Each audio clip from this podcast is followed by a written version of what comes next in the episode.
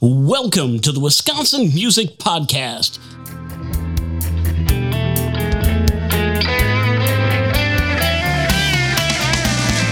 Here to introduce you to the great musicians and music businesses and organizations of Wisconsin.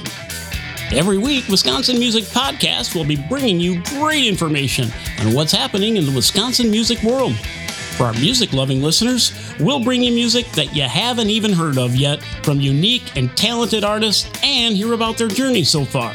You'll either hear live performances of their songs or songs from their selected discography. For our musicians out there wondering what they can do to further their recognition, we'll be calling upon Wisconsin music businesses and organizations to enlighten you on what they're doing to help further your music journey. And now, here's your host, Zach Phil. Thanks, Dean. Hey, everyone. Welcome to another edition of the Wisconsin Music Podcast. This week we have Rob Wessel. He began teaching himself guitar at the age of 13 or 14, began learning guitar parts off rock records at about the age 15. In his 20s and into his 30s, he took lessons and classes at the Wisconsin Conservatory of Music in jazz guitar and theory. We're going to get into his conversation in a little bit. I hope everyone had a great weekend. It's been really busy over here, helping family move, pep band, work in general, helping other podcasts, getting their podcasts ready for publication, doing some mixing and mastering, and just got a hold of someone off of Reddit looking for mixing and mastering of their songs. So things are getting really busy over here. I have LEI's going into the recording studio in less than a month or about a month, and then I have another band coming in to record 5 songs, so it's gonna be a nice end of the year work. The wife and I are still looking for land to build a house on eventually in the next few years, and also ZTF Studio is going to have another recording studio in Wisconsin. Haven't had one since about 2018 2019, so that's gonna be really fun to have and do again. So I'm going to keep you guys updated on how all that is going to go down in the near future. But let's get right into our conversation with Rob Wessel. Great conversation, lots of advice, lots of great stories about playing music. So let's get right into it. Welcome to the Wisconsin Music Podcast. Thanks, Zach. It's great to be on the podcast. Thanks for having me. No problem. We had some of your music played on our Friday Music Showcase, I think like a month or two ago.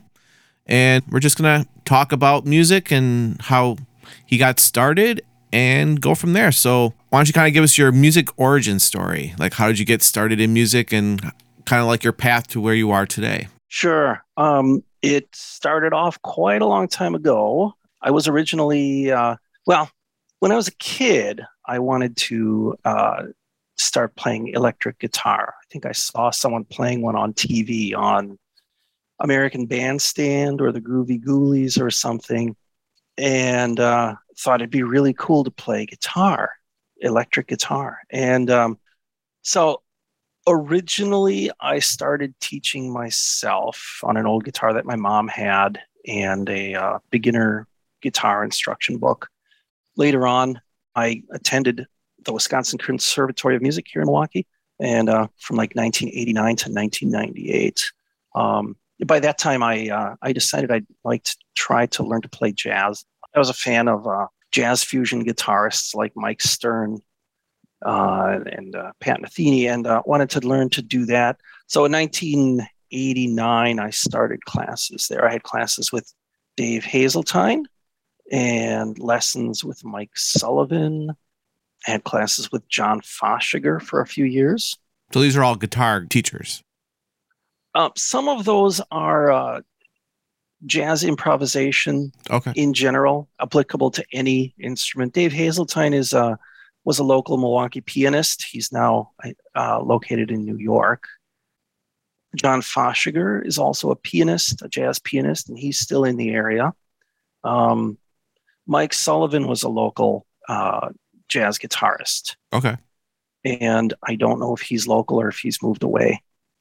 I also, in the 1990s, I went to the National Guitar Summer Workshop a few summers, and they had great seminars with guitarists like Mike Keneally, who I think was there the first year I went there. That was a really, really interesting seminar about improvisation and also composition.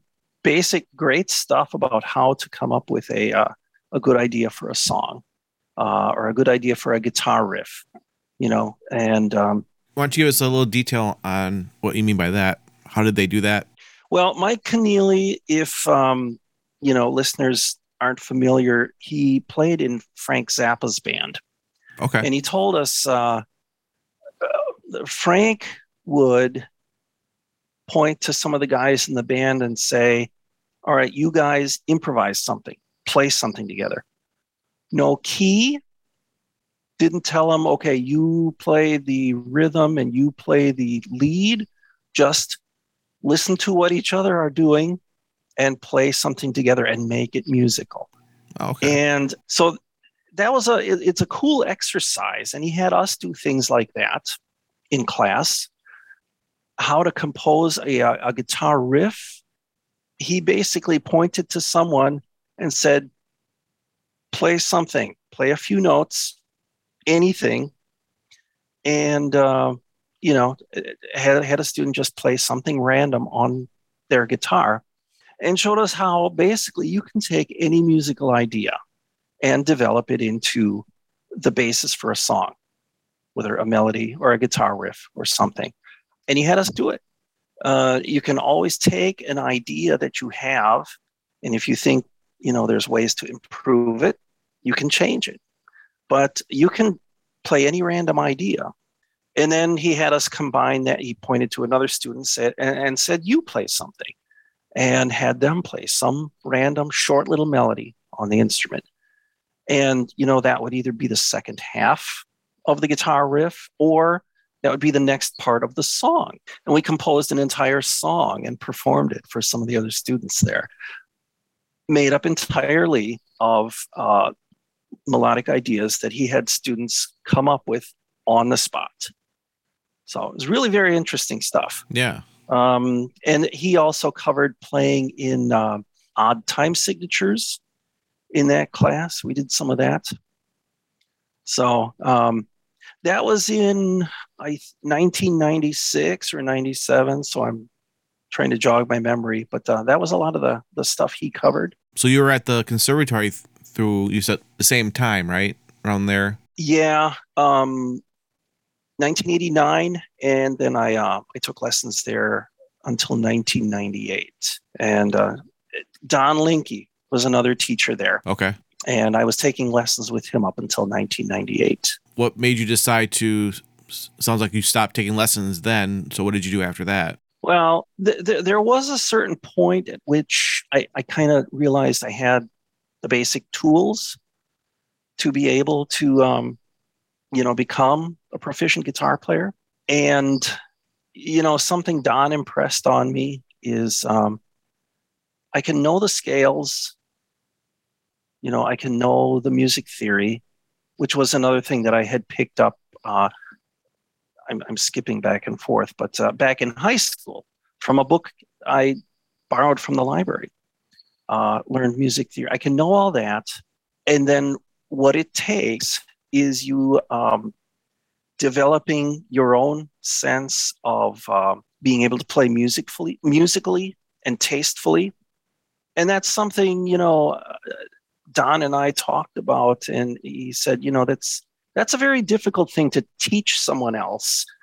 You can teach them ways to get there, but you can't teach someone how to play musically and tastefully.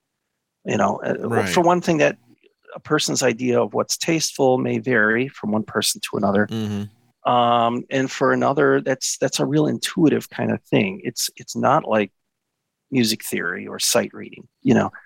So, you know, and phrasing in improvising, that's another thing that it's very individual.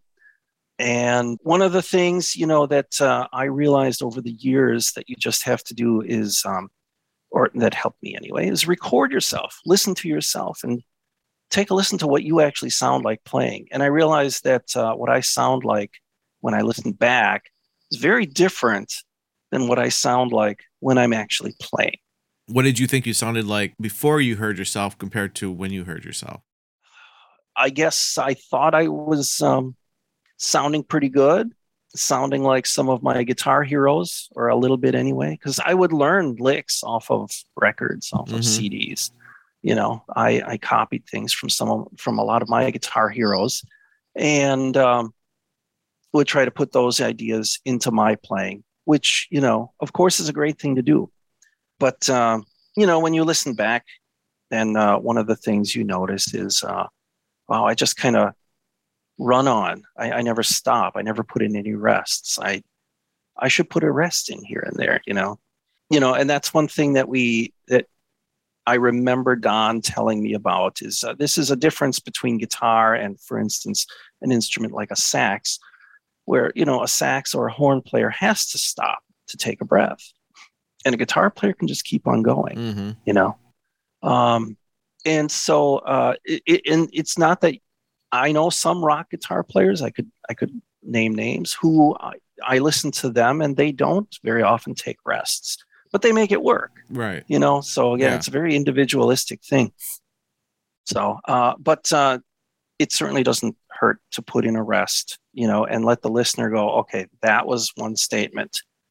Or that was the end of a paragraph. Right. Now, you know, the next thing he'll play, this will be elaborating on that or continuing. And it has to be like a conversation like that. Exactly. When you improvise. Yes. Or when you do a guitar solo. So I guess in the years since I was studying there, that's kind of been the road I've been on, trying to, or one of them anyway, trying to improve that. Yeah. Guys I've played in bands with have said that one of the things they like about when I take a guitar solo is I know, you know, to start it off somewhere. And then when it ends, bring it to a climax. And so that tells me I've made some progress. Very cool. Very cool. Yeah, I think everybody enjoys having positive feedback when people appreciate how you play or how you approach something. It makes you feel like you're on the right track of what you're trying to accomplish. Right, that my efforts have paid off. Right. Yeah, exactly. Definitely. You know, and I spent years, well, when I was first learning to play, I spent maybe too much time doing, you know, finger exercises, chromatic finger exercises, trying to develop speed, you know, because it was the late 70s, and I was listening to guys like Alex Lifeson in Rush, who I remember hearing one of his solos, the one in Farewell to Kings, where he does this amazing speed picking part. And I heard that and I'm like, oh my God, I have to learn to do that, you know. And then it was... you know, probably that same year, the first Van Halen album came out. And so that was the thing, you know, to be able to learn to do. But, you know, you can learn to do that. But then when someone says that, well, what you played there was actually very tasteful. And it started somewhere, had a direction, and, you know, came to a climax. And you used... call and response. I could, it sounded like a conversation, you know, then you know that you've picked up some of the other important things that you need in your playing. Right. Yeah. It's a never ending goal is to keep improving and become a better player than you were the day before. That's very true. I think, quite often, I view guitar playing, musicianship, songwriting, all of that as a lifelong journey of discovery. So you never arrive, you keep discovering new and exciting things your whole life. Right, exactly.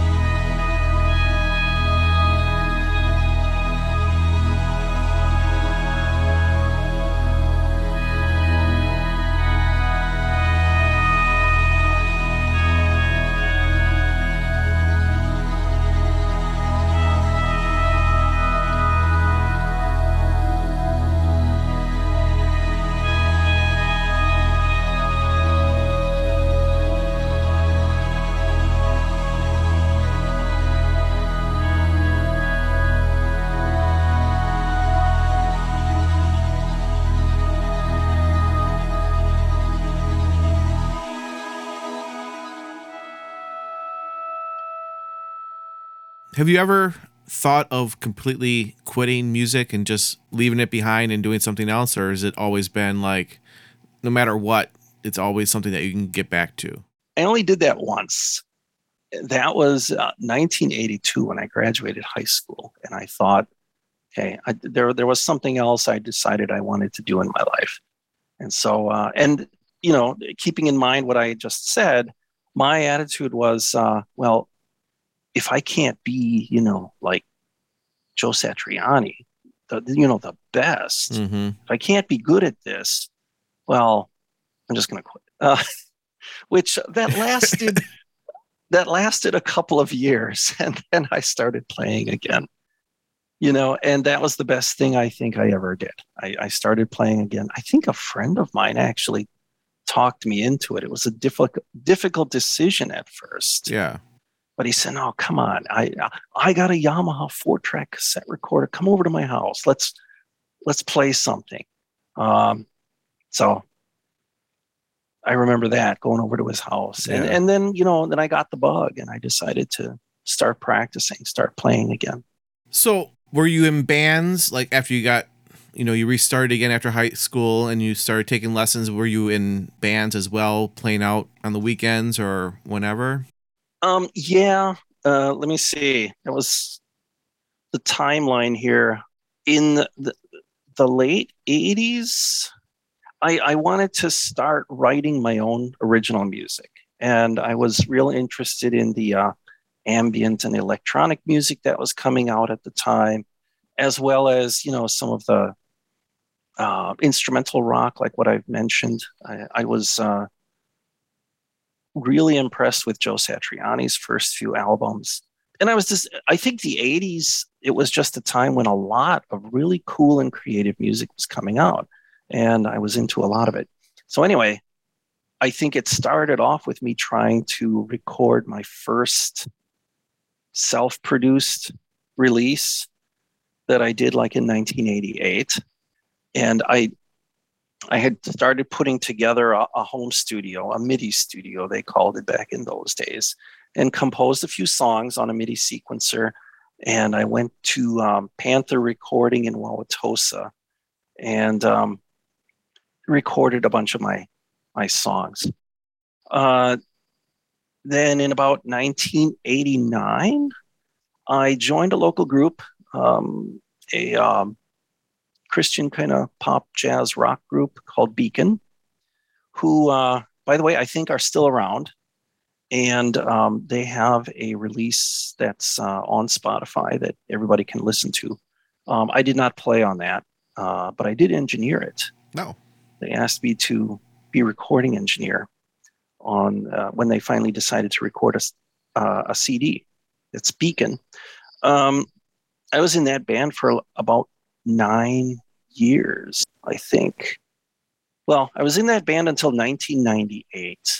Oh, and in that time, I collaborated with a friend of mine, Brian Hirsch, who also has a release called Quest for Truth that's on Spotify, and I played on a couple of tracks.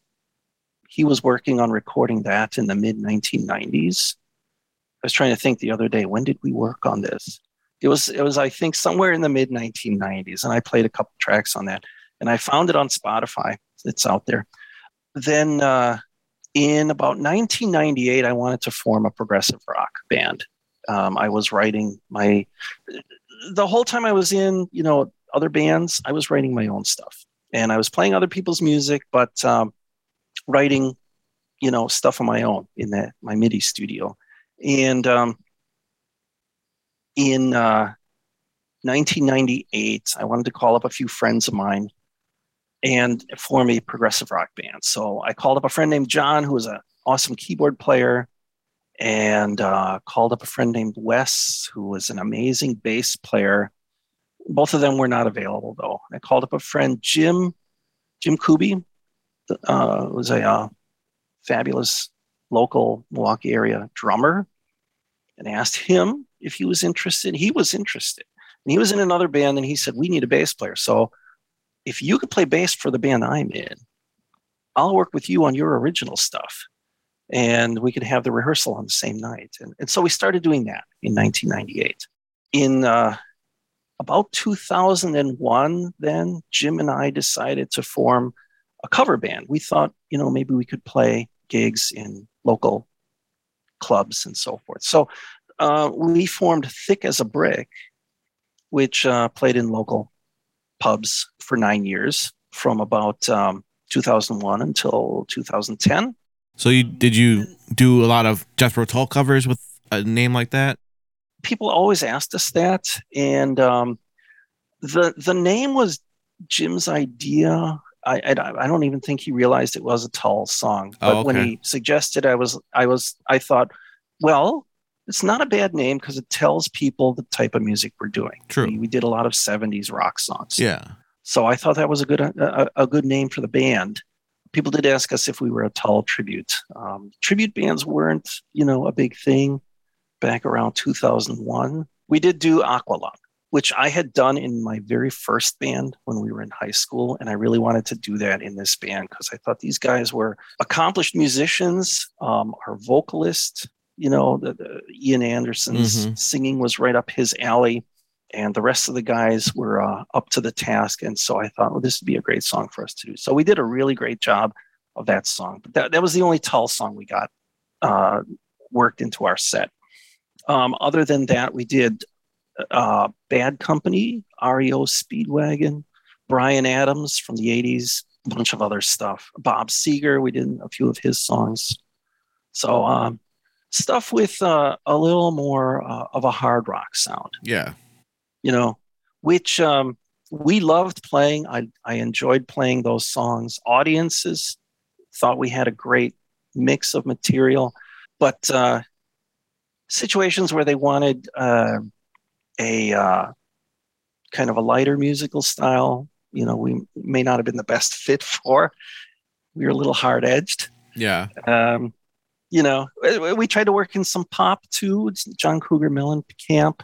But we were a band with two guitarists. We didn't have a keyboard player, and we liked hard rock, you know. So over those 9 years, we got to be very tight. I think a real good sounding band. So, what was the local scene attitude around that time? Positive and struggles that was happening around that time when you were out playing. Well, it was difficult for a little startup band like ours, you know, because venues we played at, they wanted to make money. So, and some of them told us straight out, and I completely understand. They said, you know, we don't care if your band completely sucks, if you get customers here. Right. So, you know, we wanted to put great music out there, and we're hoping to build a following that way. I had there was another local Milwaukee band, Blue Hand, who probably everybody listening has heard of them, who played a lot of, you know, that 70s classic rock kind of stuff, and I'd gone to a few of their shows and really, really enjoyed it. So I mean, we didn't want to do all the same songs as, you know, another local band, but you know, I had enjoyed all of that 70s rock also, and so we thought we'd make a go at it. But you know, unless you really grow a following, and I'm a guitar nerd, so I'll admit I'm not the best at that. Unless you grow a big following, yeah, it's really hard. And you know, and so that was a challenge. One of the great things is when people came out, they always enjoyed the show. And we always got a lot of good comments, and people, you know, got out and danced. We did a variety of stuff. One thing I noticed, I was out watching another band one night, and they played this awesome version of Enter Sandman, and nobody was on the dance floor. And then right after that, they played Tommy Two-Tone, 8675309, or whatever the song is. And everybody packed the dance floor. So we realized, well, okay, we ought to play a few of those songs. That would be a good one to start, you know, some of these songs that get people out on the dance floor. So we worked some of those in, you know, but we worked in a lot of the stuff that we loved listening to and playing. So we always had a great time playing, and the audiences always had a great time. That was a positive thing.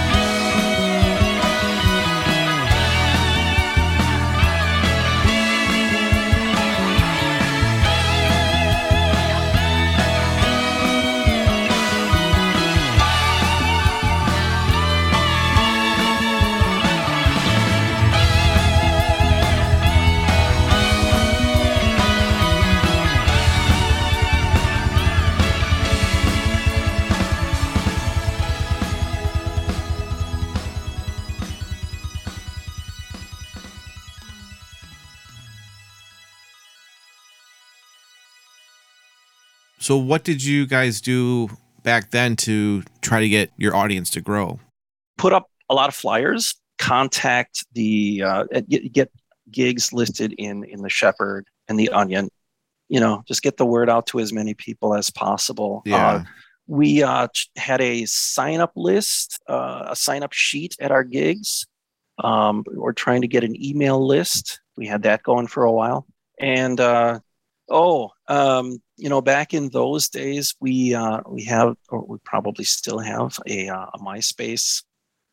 And later we had a Facebook page. So we got the word out that way. So those were the ways that we got the word out. And I think that's critical. That's really important. What do you see different? I mean, obviously, the media has changed since then till now. Mm-hmm. But do you see any similarities and besides the differences between promoting then versus promoting now? Well, for what I'm doing now, you know, promoting live music now, I'm not sure I'm the right guy to ask. I've kind of, in the last several years, kind of devoted myself more to writing my original stuff and recording my original stuff. And I'm not currently in a gigging band. You know, I was listening to one of your guests talking about how new venues are opening up. Not necessarily in clubs like what we used to play at, but where people go to shop and they'll set up a stage and have live music. And I think that's really cool. Some really cool stuff happening. Yeah, it seems like, you know, a lot of the people that I talk to, one of the things that they would love to see is more opportunities for all ages shows, so they can perform for a wide range of ages, where it's not just, you know, the bar that's for a certain genre or whatever, certain generation, but, you know, that they can play for, you know, like I said, a wider range of audience members. Yeah, yeah. I think there were people even back then beginning to do that. We did a gig at a restaurant in Brookfield in about 2005. It was a pizza restaurant, so it was all ages. But they had us come and play while people were there having dinner. And so that was a cool idea. It was a very fun experience. You got kind of talking about your current recording project. Why don't you kind of give us some detail behind, you know, how you decided to get started on that, how you're doing it. Was it when COVID hit that made you, you know, really get into it, or was it before then? Or, you know, kind of give us like the history behind the project you're working on right now. Sure. What I'm working on right now is original progressive rock. And like I mentioned, way back in 1998, I wanted to get a group together to do that. And what I guess I didn't mention, that group ended up releasing an album. That's on Spotify now. That group was Concept of Innocence, and we released Songs from the Heart, full album of progressive rock. I was kind of influenced, by some of the classic 70s prog bands like Yes and Genesis and Starcastle, maybe a little Pink Floyd. Definitely Pink Floyd influence. Kansas. I loved all those bands, the bands with lots of keyboards, mm-hmm. right? And lots of synths, as well as guitars, and the Rickenbacker bass. So in Songs from the Heart, that stuff's all in there. That was with drummer Jim Kuby, who was in the cover band in Thick as a Brick. And we were kind of doing those simultaneously. And at some point I realized, well, between trying to do two projects and all the other things that come up in life, non-musical things like having to go back to school to further your career and so forth, I needed to focus on the original progressive rock. So we got that album released. The band kind of ran its course in 2015. I was writing material for more releases, but that band ended in 2015. Jim, unfortunately, passed away earlier this year in May. So I and everybody who knew him is sad about that. And I'm working on more material. I don't yet have a name for the what I'm going to call the band. From 2015 or 2014, for about 5 years, I joined up with another local group, Lindenthal. Okay. They're also a progressive rock group, and was working with them for 5 years. They've got some material written, and and they're working on a release also. They've got a SoundCloud page. I don't think they have something on Spotify yet, but they're working on a release. I will probably be on that. They may have a few of the parts that I recorded on that release, and I contributed 2 songs to it, which last I talked to them, they are planning to put on that release. So that was 2015 to about 2019. And then I have been working since 2019 on a release of my own stuff, of my own. And right now, just me. I'm the band. Okay. I've got 3 songs from that upcoming release on SoundCloud right now. I have an account on SoundCloud, RW's Blues. So there's a folder on there called Prog Rock 2019 to 2021. It's got those 3 songs. But I've got a 6 more written that I've got some of them started. Right now, there's, again, some of these things that come up in life. Yeah. Have come up, and I haven't been able to work on those since about May or June, but I'm very excited to get back to work on those this fall, hopefully. Cool. Very cool. And put another release out. So how are you approaching the recording? I mean, do you have your own equipment? Are you going to somebody's studio? How are you doing this? Over the years, that humble mini studio that I mentioned that I started in the 80s, that's grown into a nice, a serious home studio. I wouldn't say it's packed full of pro studio gear, but it's a serious home studio. And I've got that. I bought a house in 2007. That allowed me to do things like mic up guitar amps. You know, before that, I had been using various ways to record direct. Yeah. And, you know, and I'd play my stuff for some people, and some people would go, oh, I hate the sound of direct guitar. And I didn't know what they were, you know, talking about, because, I mean, I thought my stuff sounded pretty good back then. But I really, you know, miking up guitar amps in the house, I'm getting the best guitar sounds that I've, you know, that I've ever gotten since I started recording. Yeah, there's nothing like air being moved by a speaker compared to a direct signal. Yeah, there's, you know, something, probably a number of things. You know, the fact that there's a mic in front of a speaker, the sustain, you know, you don't have to dial a lot of gain in if you turn the volume way up, which, you know, I'm able to do a little more in the house. The sustain is just amazing. And you can't get that by going direct, you know. And then sometimes what ends up happening is you turn up more gain to get it to sustain more. And that's might not necessarily be the best tone, you know, then. Right. You know, and I've got a few different amps now. It's a lot of fun. Using different amps to get different guitar tones. I remember reading a interview with Steve Howe when I was in high school. It was one of my guitar heroes, and he said his approach. He doesn't want to just get one guitar sound and use that for everything. He likes to get a variety of different guitar sounds, you know, in a song.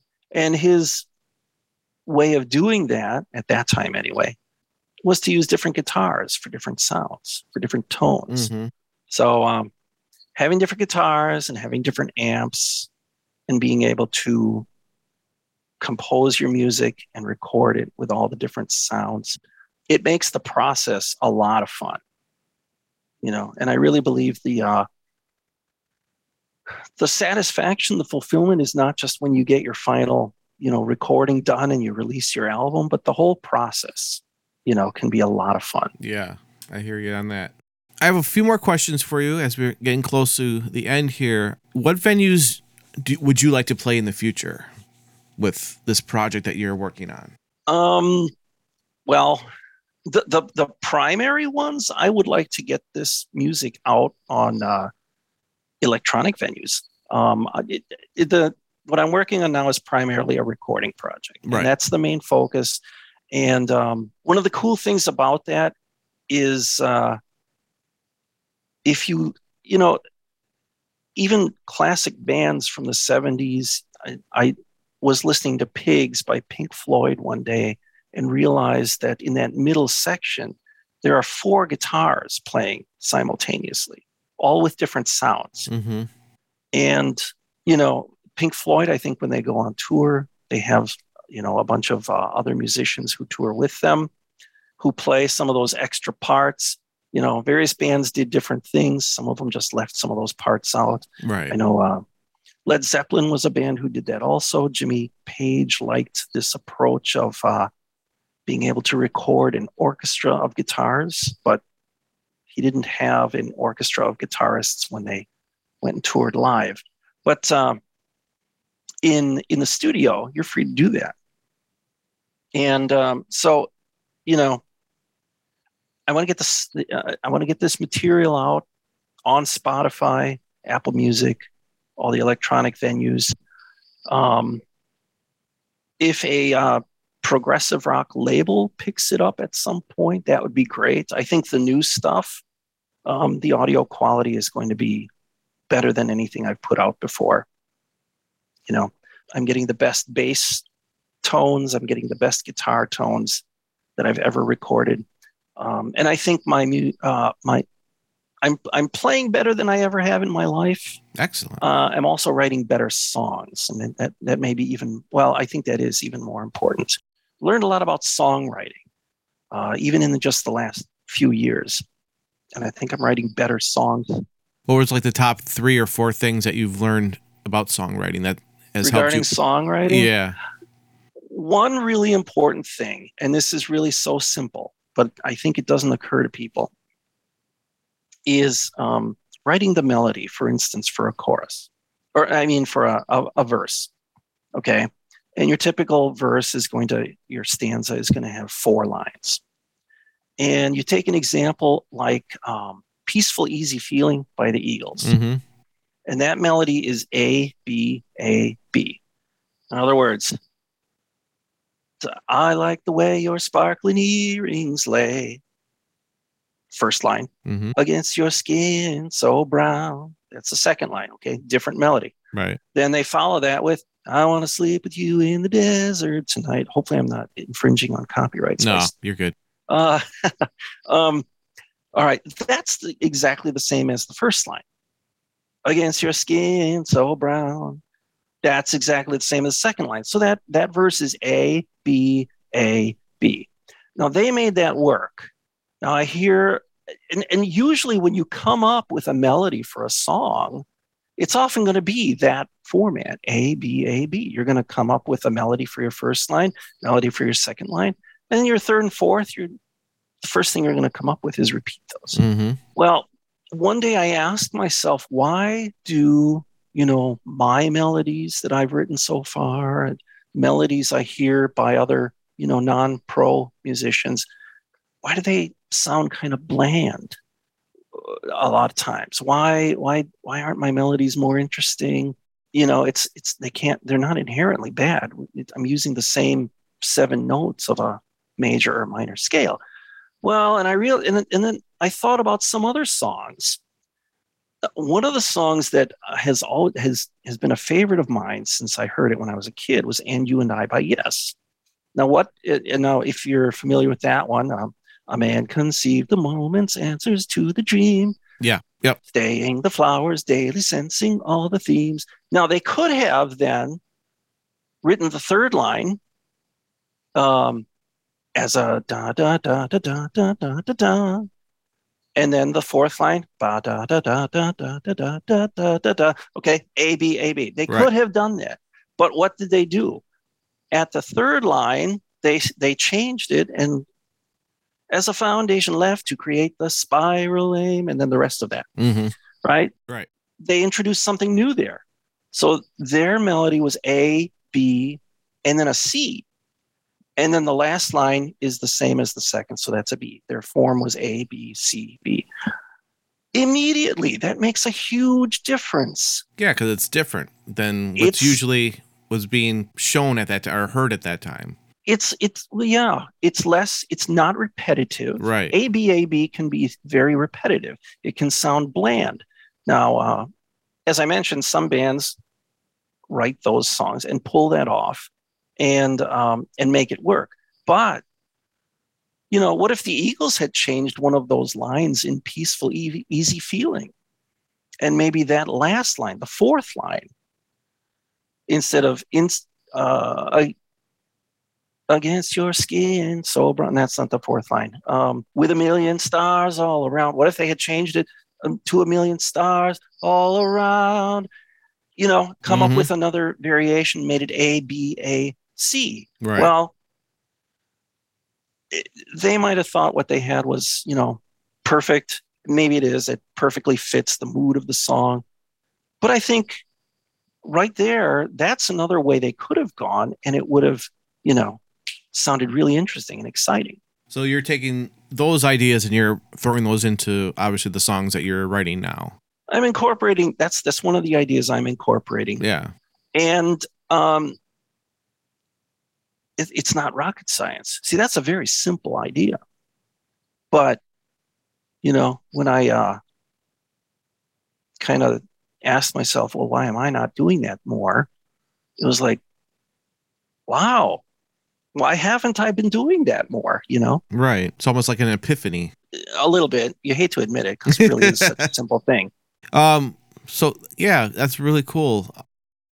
So yeah, I'm looking forward to hearing this new stuff that you have, because like I said earlier, we played some of your stuff on the Friday Music Showcase and it sounded fantastic. Those are songs I believe all were. Oh no, I take that back. A few of them were from Songs from the Heart, right? By Concept of Innocence, mm-hmm.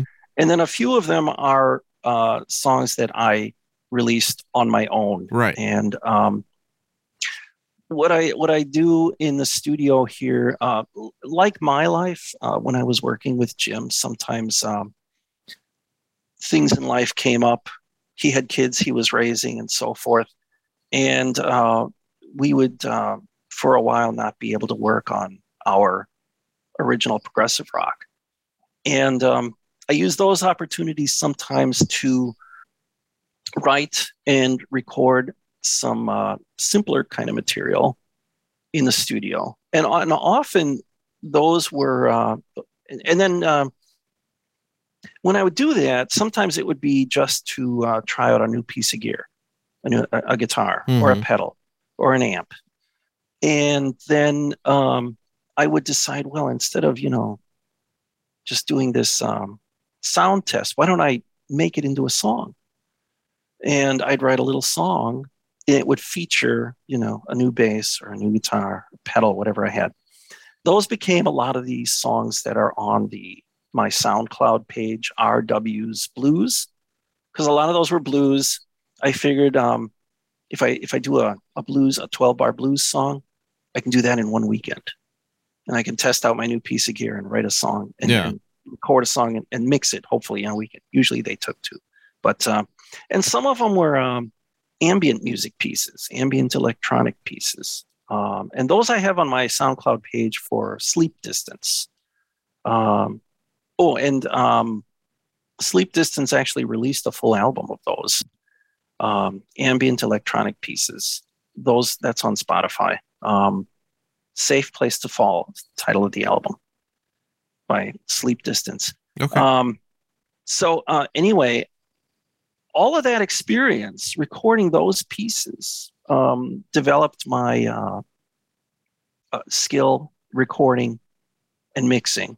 Okay, while we weren't able to work on Concept of Innocence material. So, and hopefully that answers your question. Yeah, yeah. Or did it not even begin to? I don't know. No, it did. It just, I just wanted to just have everybody kind of who's listening just to get, your perspective of all that, the recording and your approach to it and, what your mind thoughts are as you're going through the whole process. Another thing that's always foremost in my mind when I'm recording is I don't want to be derivative. I've mentioned I have guitar heroes. Mm-hmm. I have bands that I have loved listening to for, I hate to admit it, around 50 years already. I don't want to be derivative of those bands. But on the other hand, when I'm recording, I am also thinking I want to capture sounds from classic albums. And some of that stuff is easier today. And some of that stuff has become possible only in the last 10 years, maybe. Some examples. One of my all-time favorite lead guitar tone is David Gilmour's.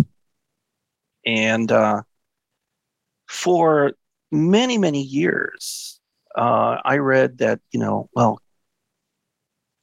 guitarists prefer the sound of tube amps. They get the best sound from tube amps. And I thought David Gilmour must have a really great tube rig.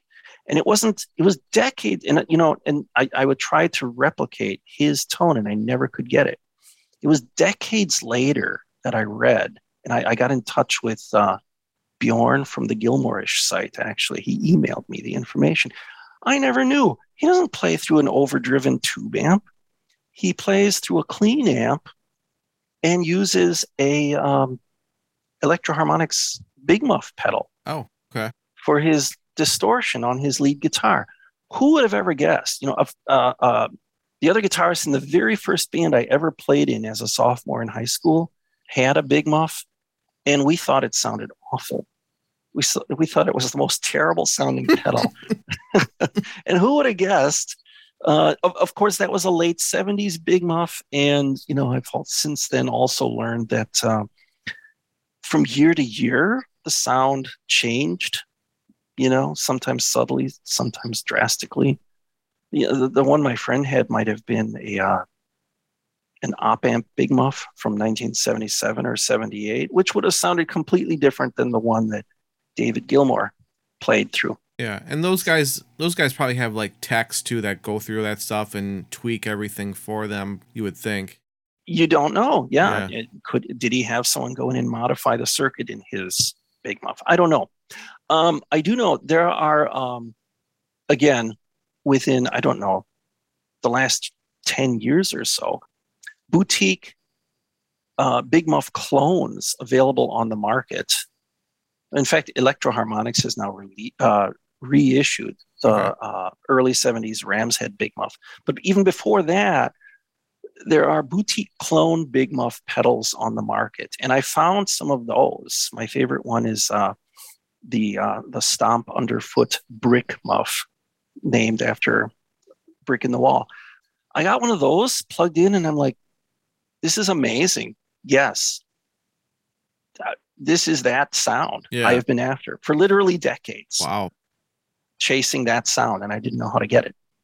One of the wonderful things that happened is in 2016, I actually got a hold of, I found a Hi-Watt DR103 amp, which is the amp he uses. They're in the Platinum Room at Guitar Center in Brookfield. And I was walking in there to pick up another piece of gear that I had gotten, and I saw this amp. I'm like, oh, I'm already dropping a few hundred on this other piece of gear, but I can't not get this amp. So that one followed me home. But some of the other examples of, recording an album of progressive rock for me as a home recording musician, not even being possible before maybe 10 years ago, is something like the Arturia V collection of virtual synthesizers. Okay. I started writing and recording my music on an Ensoniq ESQ1, which was a great synth. I still have it, and I still like that synth. These days, I don't use its internal sounds. I tend to, all my instruments, my electronic instruments anyway, the synths, the keyboards, are all in my computer. Yep. Use virtual synths. Yep. The V Collection is a collection of all of the classic synths that were used in the 70s and into the 80s to record all the classic albums on. So that's another tool that has made it possible to, like I said, you know, incorporate sounds from classic albums in my music. And they've now virtually or within your computer duplicated instruments like the Mellotron, the B3 organ, all the instruments on those classic songs, as well as all the synths. Yeah. Technology is just crazy. Amazing to be able to write stuff now and get those sounds. Yeah. Which, you know, when I watch... there's a movie of Pink Floyd in the studio back in the early 70s. And I've seen, I think I watched the whole thing when I was back in high school. I recently watched some of it on YouTube, and them having all of the hardware, you know, recording an album like Dark Side of the Moon. Right. You know? And now I can get a lot of those sounds at home. Yep. It's crazy, you know, just, it's amazing what our technology can do when it's used for creative endeavors. Yeah. And my original goal had been to release a CD in the late 1990s, you know, recording on an ADAT and mixing on Mackie mixing boards. Mm-hmm. I have a pair of Mackie mixing consoles, and I listened to CDs by bands, by independent bands who released CDs back then on that equipment. And they sounded cool back then, but you can really hear that they sound like a good 1990s independent release. You know, not like something that was recorded in a pro studio even 20 years earlier. And it's amazing because nowadays, you get real close to that sound, especially if you know what you're doing, which I'm not claiming on some master of that, but I'm learning. It's a lifelong journey of discovery, but I believe you can get real close. Yep. I believe that as well. Well, I'm wrapping this up. So here's the last two questions for you. What gig made a big impression on you, either as an audience member or the person on stage? I was thinking about this today. There was a gig that we did when I was with Thick as a Brick at the Rubicon Ranch, and we didn't get paid. It was a benefit, and I don't remember the cause right now, but they asked us to play, and it was wonderful. Other people donated their talents too. They had a sound man there, Vinny, I think was his name, or Vince, and he had an amazing sound system. I tell you, we never sounded that good ever until, you know, with him mixing us.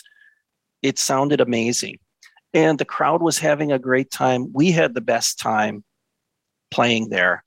All our wives and girlfriends were there with us, and it was, you know, it was a warm, sunny day. The music was flowing. We had the best time of our lives. Excellent, very cool. You know, and that band, a cover band, playing great songs that people know. That's what you're there for, to bring the good times. Mm-hmm. Yep. Show that made a huge impression on me as an audience member was when I saw Osric Tentacles at Shank Hall in 1994.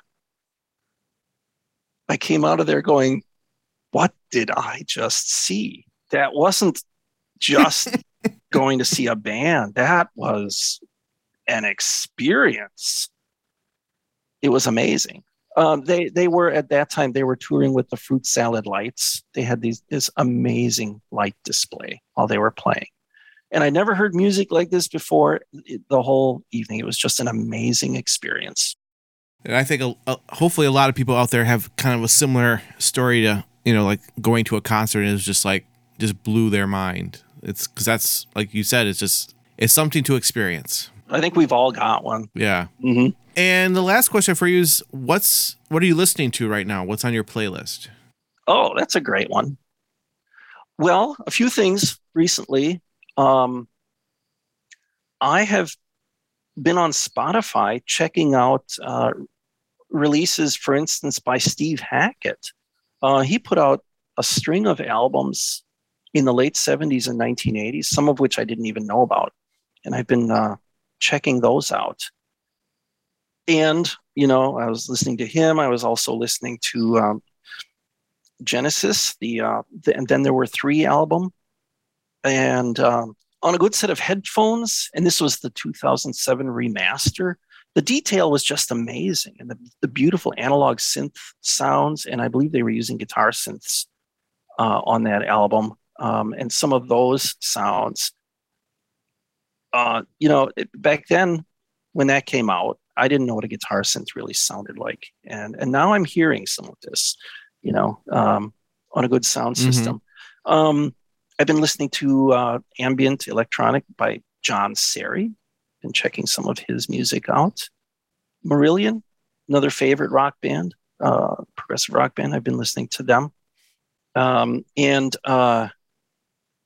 Yeah, variety of different stuff. Yeah, cool. Blues too. Yeah, I love Robin Ford. Oh, have you heard his newest album? I haven't heard his newest one yet. Oh, I think you'll really dig that one. It's got the intro is kind of like a mixture of blues and synthwave.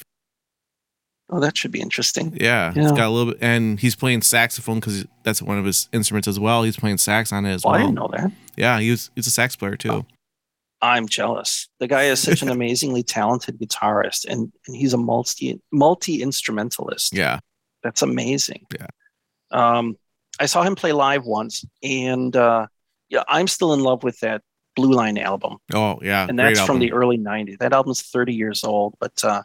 Not only the songs on that, not only his playing on that, but the production. In my home studio, if I can get that sound, you know, then I'm close to being what I'm after. Cool, very cool. Yeah, that's like you said, that's a great sounding album. Some of the albums from the 1970s can sound gritty, sandy. And some people like that, you know, and in some cases, that's a cool sound. It's that tape saturation. That, and, you know, I've read about tube mic preamps back then. They would like to overdrive the tube mic preamp, you know, so, and that's a cool sound. The Blue Line, it just has this very smooth, but very clean kind of a tone. Yeah. And so, and I don't know what it was, you know, a high-end studio mixing board, analog tape, I'm sure. Oh, yeah. But maybe not driven real hard to give this really smooth sound. Because some of the albums from the 1980s that were the first ones that were recorded all digital, you can hear a difference. Yeah. Very, very clean, but maybe a little thin sounding. So, but the Blue Line was amazing. Back in 95, yeah definitely... They were doing analog tape. Yeah. I used to read interviews with musicians in 2000. That's 20 years ago already. Mm-hmm. You know, John Petrucci in 2000. Like he was like, on our last album, even though we can do it all in Pro Tools, we used analog tape. We wanted analog tape. And then they would bounce it to Pro Tools to edit, but the original tracking was done to analog tape. Yeah, I ran a studio in Kenosha, and I was running a 2-inch 16 track for the bed tracks, and then I threw everything into Pro Tools to do the editing and, you know, some overdubs, whatever. But I was doing that hybrid stuff back in the early 2000s as well. It was just it was a great analog sound, and hopefully someday again I'll have another machine like that because I got rid of it a couple years ago, but I still have my. Ampex 350 mixdown deck from the 1950s, so I use that as well. Wow! Yeah. See, some of those albums, like the first Boston album, and I think Dark Side of the Moon, they have this wonderful, warm, smooth sound, but it's clean. Yep, it's clean. That's an incredible sound. Thank you so much for being on the Wisconsin Music Podcast. It was a great interview, great discussion just about music, and that's exactly what I was looking for. All right. I was hoping. Yes, definitely. All right. Well, it's been a great pleasure being on the podcast. Thank you so much. You're welcome. So when your new music heard by everybody, let me know and we'll get it out there for you. I hope you'll get it out there. When I've got it ready. Yeah. I'd be glad to give you a heads up. Cool. Thank you. Have a good night. Take care, Zach. Hey everyone, thanks again for listening to the Wisconsin Music Podcast. I hope you enjoyed that conversation with Rob. Hope you enjoyed his music, and check out his links down in the show notes. And we will have one more song by him right at the very end of this podcast. Podcast theme music by Nate Wyckoff of Frequency Farm Recording Studio. Voiceover by Dean Bundy. Syndicated on cwhiphop.com, Wisconsin's online radio hip-hop station. Wisconsin Music Podcast was created, edited, mixed, and mastered by Zach T. Fell of ZTF Studio. Have a great week, everybody. See you next time.